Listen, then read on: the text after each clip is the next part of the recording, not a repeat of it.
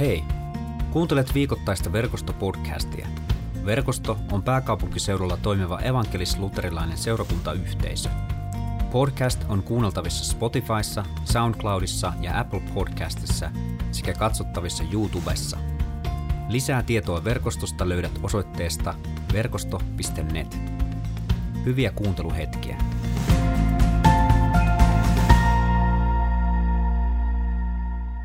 Johanneksen evankeliumin 17. luvusta, jakeesta 11 jakeeseen 19. Jeesus rukoili sanoen, minä en enää ole maailmassa, mutta he jäävät maailmaan, kun tulen luoksesi. Pyhä Isä, suojele heitä nimesi voimalla, sen nimen, jonka olet minulle antanut, jotta he olisivat yhtä niin kuin me olemme yhtä. Kun olin heidän kanssaan, suojelin heitä nimesi voimalla, sen nimen, jonka olet minulle antanut. Minä varjelin heidät, eikä yksikään heistä joutunut hukkaan, paitsi se, jonka täytyy joutua kadotukseen, jotta kirjoitus kävisi toteen. Nyt minä tulen sinun luoksesi. Puhun tämän, kun vielä olen maailmassa, jotta minun iloni täyttäisi heidät. Minä olen ilmoittanut heille sanasi, ja he ovat saaneet osakseen maailman vihan, koska eivät kuulu maailmaan, niin kuin en minäkään kuulu. En kuitenkaan pyydä, että ottaisit heidät pois maailmasta, vaan että varillisit heidät pahalta. He eivät kuulu maailmaan, niin kuin en minäkään kuulu. Pyhitä heidät totuudellasi, sinun sanasi on totuus. Haluan laittaa heti tähän alkuun tämän kuulemamme Johanneksen evankeliumin kohdan laajempaa viitekehykseen. Ensinnäkin Johanneksen evankeliumin 16. luvussa Jeesus opettaa seuraajia viimeisen kerran. Ja tämän luvun 17 alusta asti Herramme kohottaa katseemme, katseensa taivaallisen isän puoleen ja hänen puheensa muuttuu rukoukseksi. Hän on ensin opettanut ja nyt hän rukoilee, että hänen puheensa voisi olla totta. Ensin hänen seuraajiensa elämässä, mutta myöhemmin myös meidän tänään hänen seuraajana elävien elämässä. Tästä rukouksesta käytetään aika usein termejä jäähyväisrukous tai ylimmäispapillinen rukous. Ajattelen niin, että se on äärimmäisen tärkeä rukous meiltä jokaista varten. Luvussa 18 Jeesus sitten pidätetään ja matka kohti ristiä alkaa. Jeesus on selvästi kahden ajan rajalla. Hän on tässä maailmassa, mutta hän tietää siirtymänsä siihen toiseen maailmaan kohtaan. Hän on täyttänyt tehtävänsä ja hänen aikansa on lopussa. Ensimmäinen asia, mitä mä tästä rukouksesta, tämän päivän tekstistä löydän, on ajatus identiteetistä. Jeesus tietää, kuka hän on. Hän tietää, mitä varten hän on tullut tähän maailmaan. Ja hän haluaa antaa sen saman identiteetin meille. Me ollaan tässä maailmassa, mutta me ei olla tästä maailmasta.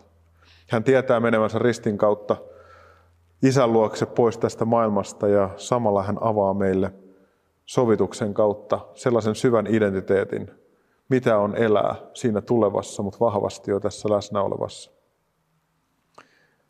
Me ei olla Jeesuksessa enää varsinaisesti tämän maailman kansalaisia. Meidän katse on siirtynyt siihen tulevaan. Mutta tämä tietoisuus ei saa vetäytymään meitä tämän maailman asioista, meidän arjesta, sellaiseen passiivisuuteen, mitään tekemättömyyteen, vaan itse asiassa se saa meitä toimimaan enemmän kuin aikaisemmin. Mä ajattelen niin, että kun rukoillaan Isä meidän rukouksessa, että tulkoon sinun valtakuntasi ja tapahtuko sun tahtos, niin kuin se on taivaassa, niin olkoon se myös maan päällä – niin me ei jäädä vaan passiivisesti odottamaan rukoiltuamme, että se tapahtuisi, vaan me kysytään isältä, että miten sä haluat, että mä toimisin tänään, että se Jumalan valtakunta voisi olla totta ja koettavissa niin vahvasti ihmisillä jo nyt, että he haluaisivat tarttua siihen, jota emme vielä näe, mutta joka on totta tänä ajan rinnalla. Kun Jeesus sanoi, että hän suojelee omiaan oman nimensä voimalla, niin hänen tavoitteensa on se, että hänen turvissaan meistä tulee yksimielisiä. Me olemme yhtä niin kuin isä ja hän on yhtä, että se tavoite on sama kuin mitä Jeesuksella ja isällä on. Me halutaan toimia Jeesuksen nimessä ja Jeesushan tarkoittaa Jumala pelastaa, Jumala parantaa, Jumala auttaa. Ja me tiedetään, että kukaan meistä ei itsessämme voi tehdä näitä asioita, vaan me ollaan täysin riippuvaisia siitä, mitä Jeesus tekee meissä ja meidän kauttamme. Että kysymys on valtavasta armosta, armon virrasta, johon me tullaan mukaan. Ja silloin, kun Jumalan armo saa meitä ottaa kiinni ja meitä hoitaa, niin me ei haluta soveltaa enää niitä arvoja, mitkä tämän maailman arvoja on, tai sitä arvottomuutta, mitä tämän maailman arvot tuo mukanaan, vaan me halutaan tehdä se Jumalan rakkaus näkyväksi. Ja tällainen toiminta antaa kristitylle ilon ja merkityksen, sellaisen, mitä ei tästä maailmasta mistään muualta voi saada. Mä ymmärrän hyvin, että ihminen, joka ei ole omakohtaisesti kokenut tällaista omassa elämässään, niin se ei voi ymmärtää tätä. Se on vähän sama, että hän on sokea. Hän ei voi nähdä, kun hän ei ole kokenut. Hän ei voi ymmärtää, kun hän ei ole sitä tavoittanut. Ja aika usein on niin, että jos ihminen ei, ei oikein tiedä, mistä puhutaan, niin hän kokee ulkopuolisuutta. Tai jos hän kuulee jotakin, mikä häntä pelottaa, niin kuin ajatus, että antautuu Jeesukselle, voi kuulostaa tosi rankalta ja vaikealta. Että minkä takia mä antautuisin jollekin Jeesukselle.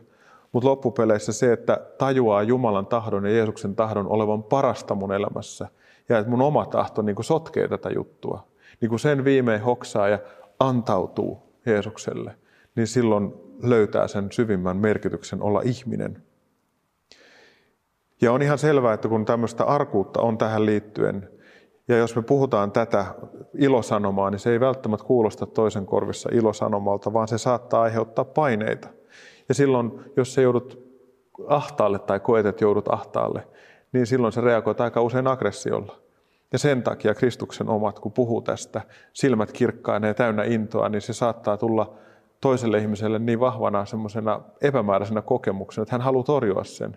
Ja se, mitä sä torjut, niin siihen sä suhtaudut vihalla. Samaan aikaan Jeesus lupaa, että meillä on iloa ja meillä on tätä painetta.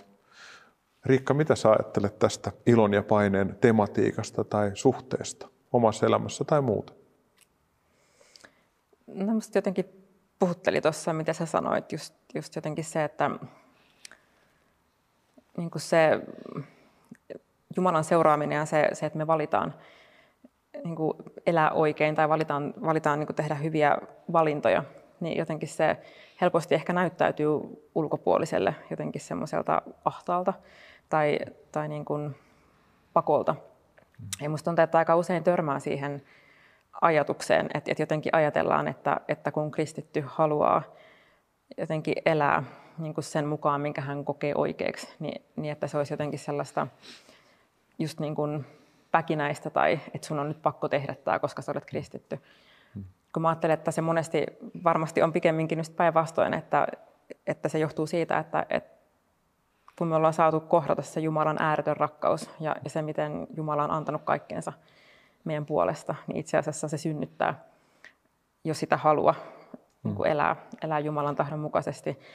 Ja, ja juuri se, mihin sä viittasit, että myös se, että se synnyttää iloa. Mm. Että et jotenkin se, se on sen niin kuin kuitenkin sen toiminnan niin kuin synnyttäjä. Eikä, eikä niinkään se, että, että mä pakosta tai pelosta joudun palvelemaan Jumalaa, koska, koska näin kuuluu tehdä. Mm. Et jotenkin se semmoinen vaikka se, vaikka se välillä varmasti on just sitä, että, että sitä on ahtaalla niin kuin mm. niiden, niiden niin kuin kaiken maailmassa pyörivien asioiden keskellä, niin silti se on jotain, mikä tuottaa valtavasti myös iloa ja, ja rauhaa, koska, koska se on myös jotain sellaista, mikä lähentää mm. meitä Jumalan kanssa ja, ju, ja Jumalaan. Mm. Että jotenkin se näkökulma on mun mielestä ennen kaikkea just se, että on etuoikeus, että koska me ollaan saatu kohdata rakastava Jumala, hmm. niin me voidaan jokainen omalla elämällämme myös sitten hmm. Elää todeksi ja kunnioittaa ja rakastaa Jumalaa niillä meidän omilla valinnoilla. Ja sitten siihen elämään tulee semmoinen jännä kaikupohja. Vähän sama kuin kitaraa näppäilee kieltä, niin se kaikupohja on vahva, hmm. kun siinä on se Kristus mukana. Hmm. Tai se on niin kuin vahvistettu. Tota, me kirjoitetaan kaiken näköisiä Messenger-viestejä ja kaikkea muuta, mutta mua jotenkin kosketti se, että mä löysin tämmöisen kolmannella vuosisadalla Jeesuksen syntymän jälkeen lähetetyn kirjeen pätkän, joka on lähetetty kirkkoisä Diokneetukselle. Hän sai kirjeen, mutta valitettavasti me ei tiedetä sen kirjoittajaa, mutta siinä oli muutama semmoinen ajatus, joka mua puhuttelee. Tämä kirjeen kirjoittaja sanoo näin, että, että kristityt on tässä maailmassa niin kuin sielu ruumiille. Sielu asuu ja oleilee ruumiissa, mutta se ei ole siitä lähtöisin. Samalla tavalla hänen mielestään kristityt on maailmassa, mutta ne ei ole maailmasta. Ja usko on näkymätöntä, mutta samalla äärimmäisen todellista. Samalla tavalla kuin syntinen liha vihaa sielua, koska se asettaa niin tietyllä tavalla rajoituksia sille ja kutsuu sitä elämään toisella tavalla, niin siksi se haluaa sotia sitä vastaan. Ja siksi tämä maailman viha Siksi tämä maailma vihaa tai harmistuu kristittyihin, koska kristityt tuo esiin sen tosiasian, että tämän, tässä maailmassa olevat himot, halut, jotka ei ole Jumalasta lähtöisin tai kunnioita Jumalaa, niin ne aiheuttaa usein kärsimystä toiselle ihmiselle, rikkoo ihmisten suhteita ihmisten välillä, ihmisten suhdetta Jumalaan ja myös niin kuin loppupeleissä myös rikkoo meidän itsetuntoa. Ja kristittyjä on kutsuttu rakastamaan tätä maailmaa samalla tavalla kuin sielu rakastaa ruumista ja pitää sen sielun elinvoimaisena – ja kuolematon sielu elää kuolevaisessa ruumiissa, pitäen samalla sen kuolevaisen ruumiin koossa ja elossa. Ja vaikka me kristityt eletään vieraana tässä katoavaisuuden keskellä, niin, niin me jotenkin edustetaan sitä katoamattomuutta, jonka Kristus on meille lahjaksi antanut. Me eletään siis maailmassa, mutta ei maailmasta. Ja me tarvitaan hyvää opetusta, joka perustuu Jumalan sanaan ja sen periaatteisiin. Jeesus pyysi tuossa jäähyvässä tai ylimmässä papillisessa rukouksessa tai jäähyvässä rukouksessa sitä, että isä pyhittäisi Jeesuksen seuraajat totuudellaan. Ja tämä totuus löytyy vain Jumalan sanasta. Sen Jeesus sanoi tässä hyvin selvästi. Ja välillä eletään meidän omaa ja arki, arkisia ihmissuhteita niin, kuin niin tiiviisti ja lähellä toisia, että me ei tulla tarkastelleeksi niitä Jumalan sanan ja totuuden valossa joku asia alkaa viedä meitä ja me tehdään valintoja sen pohjalta, mikä tuntuisi hyvältä, eikä sen pohjalta, että mikä olisi se, niin se Jumalan sanan näkökulma, mihin hän kutsuu, vaan me niin haksahdetaan sille toiselle puolelle. Viime viikolla meillä oli kansanraamattoseuran työntekijöiden niin tämmöiset esimiespäivät tietysti etänä, niin kuin tänä aikana on. Ja meidän toiminnanjohtaja Ulla Saunaluoma nosti esiin Ronald Heifeldin ja Maatti Linskin ajatuksen ja mielikuvan siitä, että miten johtaja – voi tarkastella johtamansa tilannetta tai tavallinen ihminen voi tarkastella omaa elämäänsä. Ja se alkoi puhutella mua ja jotenkin nämä tekstit ja se ajatus niin kuin liittyy mun päässä aika vahvasti nyt yhteen. Ja näiden miesten lähtökohta oli semmoisesta ajatusparvekkeesta tai lehteristä, jolta tarkastellaan alapuolella olevaa tanssilattiaa. Jos ihminen on tanssilattialla, niin se vaan kiinnittää huomioon siihen partneriin ja se kaikki se, mitä tapahtuu, niin se musiikki ja se partnerin huomioiminen ja sitten samalla katsoo sitä, ettei törmää muihin, niin se on se kaikki, mihin ihminen pystyy keskittymään. Että ollaan siinä hetkessä. Mutta se näkökulma muuttuu aika paljon, että jos jää, jättää sen tanssilattia ja nousee sinne tavallaan niin parvekkeelle ja alkaa katella sitä, niin alkaa nähdä, miten ihmiset toimii. Et kaikki ei toimi niin, että ne tanssii lähellä toistensa kanssa, vaan jotkut menee kauemmas bändistä, jotkut lähemmäs, jotkut ei tanssi ollenkaan, jotkut keskustelee siellä sivumalla, niin alkaa nähdä sen niin kuin laajemman vuorovaikutuskentän, mitä siellä on. Ja vaikka tämä vertauskuva ei olisi tuttu tai mieleinen, niin siinä on mun mielestä ajatusta meidän omaa elämäämme. Välillä on hyvä ottaa semmoista etäisyyttä ajatuksellisesti tai ihan konkreettisesti meidän oman elämän tilanteisiin tai valintoihin, että ei ole niin, niin tiukasti niissä tilanteissa kiinni, voi pysähtyä miettimään. Ja mä mietin tai ajattelen niin, että Jeesus teki näin myös, että hän välillä otti etäisyyttä. Hän meni rukoilemaan yksinäisyyteen ja tavallaan katso etäisyyden päästä, että mitä ihmisille kuuluu. Ja sitten mä ajattelen, että hän oli niin valmis, kun hän oli niin täynnä sitä Jumalan näkökulmaa, että kun hän kohtasi ihmisiä, niin hän pystyy alkaa opettaa missä tilanteessa tahansa jostakin Jumalan valtakunnan periaatteesta, koska hän oli kattonut kauempaa näitä asioita. Samalla on kuitenkin totta, että meidän tarvii olla lähellä ihmistä, koska muuten me puhutaan etäältä ja me ei päästä siihen ihmisen elämän kipuihin ja kaipauksiin ja vääntöihin, jossa me kuitenkin ollaan. Sitten tulee semmoista ulkokohtaista puhetta. Mä oon jotenkin kiitollinen Jumalalle siitä, että joutunut omassa elämässä vetämään aika paljon romurallia. En ole siitä romurallista ja siitä niin kuin vammautumisesta ja näistä en ole todellakaan kiitollinen siis siinä mielessä, kun ne on kipeitä juttuja. Mutta niiden kautta on oppinut, mitä on olla ihminen. Ja mua on jotenkin kuorittu kuin sipulia ja, ja kulmia on hiottu paljon. Joskus tarvii etäisyyden ottamista, että voi nähdä oikein. Riikka, miten sä otat etäisyyttä? Tämmöisissä tilanteissa? Varmaan ne on tietysti tilanteesta riippuvaisia, mutta tota, välillä ehkä otan etäisyyttä niin kuin konkreettisesti, että joskus ehkä tekee hyvää vaan niin kuin vetäytyä tavalla tai toisella ja, ja jotenkin irrottautua niistä olosuhteista, missä sillä hetkellä on. Ja toisinaan mä huomaan, että myös sekin auttaa, että, että juttelee ja puhuu ystävien kanssa, muiden ihmisten kanssa, koska monesti myös se, että itse on, saattaa olla niin niiden tilanteiden keskiössä, että on vaikea just nähdä sitä kokonaisuutta, mistä sä puhuit. Mm. Et joskus huomaa, että myös se, sillä on tosi iso merkitys, että voi jakaa ystävien kanssa mm. niin niitä omia tilanteita. Ja, ja sitten myös toki Jumalan kanssa myös rukouksessa niin tuoda niitä, niitä Jumalalle. Ja mä ajattelen, että, että varsinkin jos on, on tuntuu, että ne, ne elämän ympärillä olevat tilanteet on jotenkin tosi haasteellisia, niin mä oon huomannut, että sillä on myös iso merkitys se, että ottaa myös siinä mielessä etäisyyttä, että laittaa ne sen oman elämän ja ne asiat iankaikkisuusperspektiiviin. Mm. Et jotenkin tuntuu, että silloin kun mä peilaan niitä, mitä ikinä onkaan, mitä, mitä ympärillä tapahtuu, kun niitä asioita peilaa suhteessa iankaikkisuuteen, niin, niin kummasti, kummasti ne olosuhteet näyttää erilaisilta. Vaikka tietenkään se ei tarkoita sitä, että, että jotenkin pitäisi vähätellä sitä, mitä ympärillä tai omasta elämästä tapahtuu. Mä joskus puhutteli toi äiti Teresan kommentti. Hän joskus totesi niin, että, että mitä tahansa kärsimyksiä ihmiselämässä on, niin kun ne laittaa iankaikkisuuden kanssa rinnakkain, niin pahinkin kärsimys vaikuttaa huonosti nukutulta hotelliyöltä mm. iankaikkisuuden rinnalla. Ja jotenkin se on puhutellut kovasti, että, että, että jotenkin kaiken keskellä voisi muistaa ja muistuttaa itseänsä siitä, että, että se, mitä omassa elämässä on ja tapahtuu, niin se on, se on kuitenkin osa vielä isompaa kokonaisuutta ja että muistaisi, muistaisi pitää sen perspektiivin aina säännöllisesti. Sitten tarkistaa sitä, että onko, onko perspektiivi kohdillaan vai ei. Mm. Mä jotenkin ajattelen sitä, että me tarvitaan elämässä myös sellaisia ihmisiä, jotka on meidän kanssa eri mieltä tai joilla on erilaisia näkemyksiä mm, kyllä. asioista.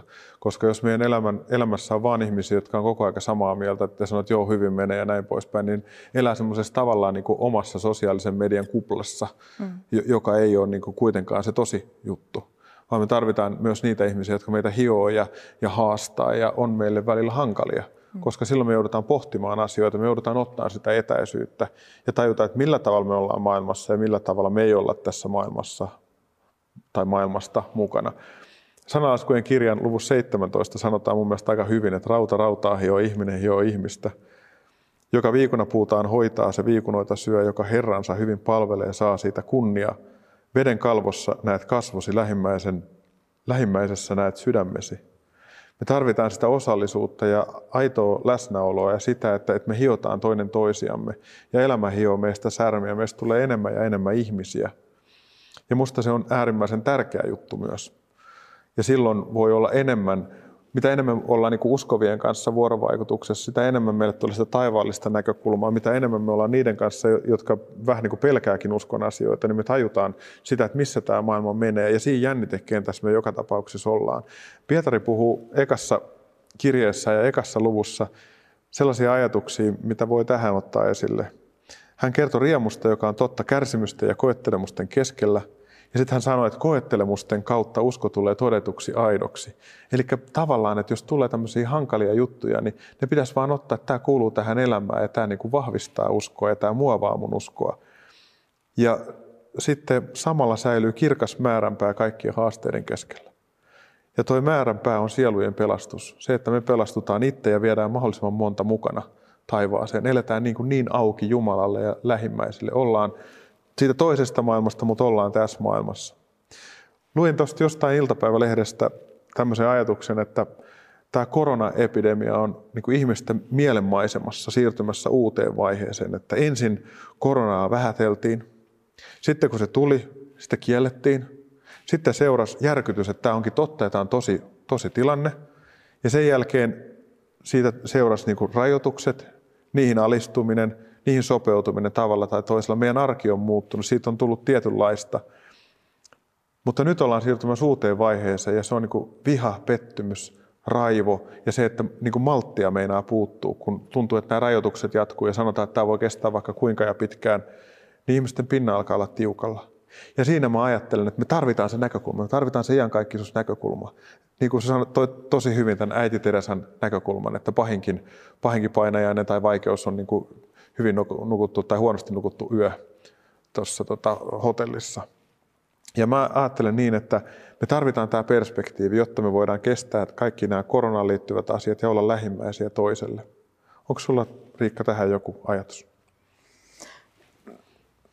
Komppaan sitä, mitä sanoit. Ja jotenkin se, tietysti se on inhimillistä, että kun me eletään tässä hetkessä, niin, niin ne asiat, mitkä nyt on hyvin ilmeisiä ja, ja vallalla, niin ne on ne asiat, mitkä valtaa sen, sen meidän ajattelumaailman ja, ja näkökulman, millä me katsotaan tätä maailmaa. Mutta kyllä mä jotenkin ajattelisin niin, että, että mitä enemmän sitä kykenee katsomaan myös tätä koronaa niin kuin enemmän niin kuin ikään kuin pitkällä perspektiivillä, ihan ajallisesti tai ennen kaikkea varsinkin just iankaikkisuuden perspektiivissä, niin, niin tota, varmasti se helpottaa tämän ajan keskellä, kun tuntuu, että on vaikeaa elää niiden rajoitusten kanssa tai, tai, ja puhumattakaan se, että jos on vielä kärsimystä omassa tai, mm. tai läheisten elämässä, niin jotenkin se, kyllä mä uskon, uskon siihen, että, että silloin se, että me pystytään jotenkin laajentamaan sitä perspektiiviä, millä me katsotaan näitä asioita, niin, niin toivottavasti tuo helpotusta, helpotusta sen kaiken keskelle. Että, hmm. että samalla kun eletään tässä hetkessä, ja, ja on hyvä, että me eletään tässä hetkessä, että sehän ei ole millään lailla sekään hyvä vaihtoehto, että me eletään vaan tulevaisuudessa ja huomisessa ja, ja niin kuin pidetään siitä kaksin käsin kiinni, mutta että, että mä ajattelen, että yhtä lailla kun me eletään tässä hetkessä, niin, niin se on tosi tärkeää, että hmm. muistetaan myös sitten se hmm. tai niin kuin laajempi perspektiivi. Pyydetään sitä, että Jumalan valtakunta tulee ja samalla mietitään, että miten se tulee tähän aikaan meidän kautta. Miten me hmm. autetaan naapuria, miten me rakastetaan niitä ihmisiä, joilla on tiukka. Mm-hmm. Tämän pyhän otsikko on Jumalan kansan koti-ikävä. Mun mielestä kaikki se, mitä me ollaan sanottu, niin se kertoo, että meillä on tietyllä tavalla koti-ikävä. Me tiedetään määränpää, joka on tosiaan järkkymätön. Se on totta meille jo nyt, mutta ei ihan vielä. Jeesus sanoi kuulemamme evankeliumin alussa, että hän ei ole enää tässä maailmassa. Hänen katseensa on kiinnittynyt tulevaan ristiin ja ristinkin ohi siihen päivään, kun me ollaan kotona kaikki taivaan kodissa. Silloin ei ole enää kuolemaa, ei tuskaa, ei pelkoa, ei mitään. Kaikki entinen on mennyt pois. Kaikki synti on, on niin kuin jäänyt taakse. Ja mä ajattelen niin, että, vaikka me täällä puolella taivasta vielä sairastutaan, pelätään, me kuollaan, mutta me ei olla lopullisesti näiden valtojen ja voimien alla. Ja tämä kuulemamme evankeliumin ajatus loppuu mun mielestä hieman kesken. Kun Jeesus sanoo sitten siihen, mihin mä lopetin, niin sen jälkeen tulee vielä, Jeesus sanoo lopussa näin, että pyhitä heidät totuudella, sinun, sanasi on totuus. Mutta sitten hän vielä sanoo, niin kuin sinä lähetit minut maailmaan, niin olen minäkin lähettänyt heidät. Eli meidän tarvii kulkea ihmisiä varten tässä maailmassa ja tehdä kaikkemme, että se toivottomuus, minkä keskellä ihmiset on, niin se voi vaihtua toivoon, joka on ihmistä suurempi. Me ei voida sitä antaa, mutta voidaan rukoilla, että Jumala sen tuo ihmisten lähelle. Ja sitten kun me ollaan itse ahtaalla, niin me katsotaan siihen tulevaan. Ja me voidaan iloita joistain sellaisista asioista jo nyt, jotka ei ole vielä totta. Siinä on semmoista taivaallista iloa. Ja me ollaan tässä maailmassa täydellä painolla, me tehdään täysillä hommia ja eletään osallisena ihmisten kanssa tätä arkea, mikä meillä nyt on, mutta samalla me ollaan osallisia siitä tulevasta. Näin on totta, että me olemme tässä maailmassa, mutta me emme ole tästä maailmasta. Mutta tämä on meille vaikeaa. Tämä on tosi hankala. Mulla ainakin sutii välillä tosi pahasti. Mä en tiedä, miten sulla on, mutta mua ainakin alkaa rukoiluttaa tässä. Rukoillaanko ja sanotaan Jumalalle, että meillä välillä sutii, että ei tämä mene niin kuin Strömsössä. Mä en kyllä tiedä, meneekö sielläkään tämä homma hyvin, mutta, no, mutta rukoillaan. Rakas taivaallinen Isä, me tiedetään periaatteessa se, että me ei olla tästä maailmasta, vaikka me elämme tässä maailmassa. Mutta me ei osata palvella rakkaudella toisia ihmisiä, vaan me otetaan välillä väärällä tavalla etäisyyttä lähimmäisiin ja sinuun. Me ei osata rakastaa niin kuin sä haluaisit. Me ollaan välillä ihan, ihan hukassa itsemme kanssa ja toistemme kanssa. Herra, vaikeuksiemme keskellä niin me helposti unohdetaan sinut ja iankaikkisuus ja se toivo, joka on meitä suurempi. Ja me joudutaan eksyksiin, kun seurataan tämän maailman arvottomia arvoja. Ja huolten keskellä me jotenkin nuupahdetaan ja unohdetaan puhua sulle isämme. Me ei muisteta, että sä oot rakastava isä. Ja tämän korona-ajan sairauksien pelkojemme keskellä me halutaan Herra kääntyä sun puoleen, pyytää sun apua.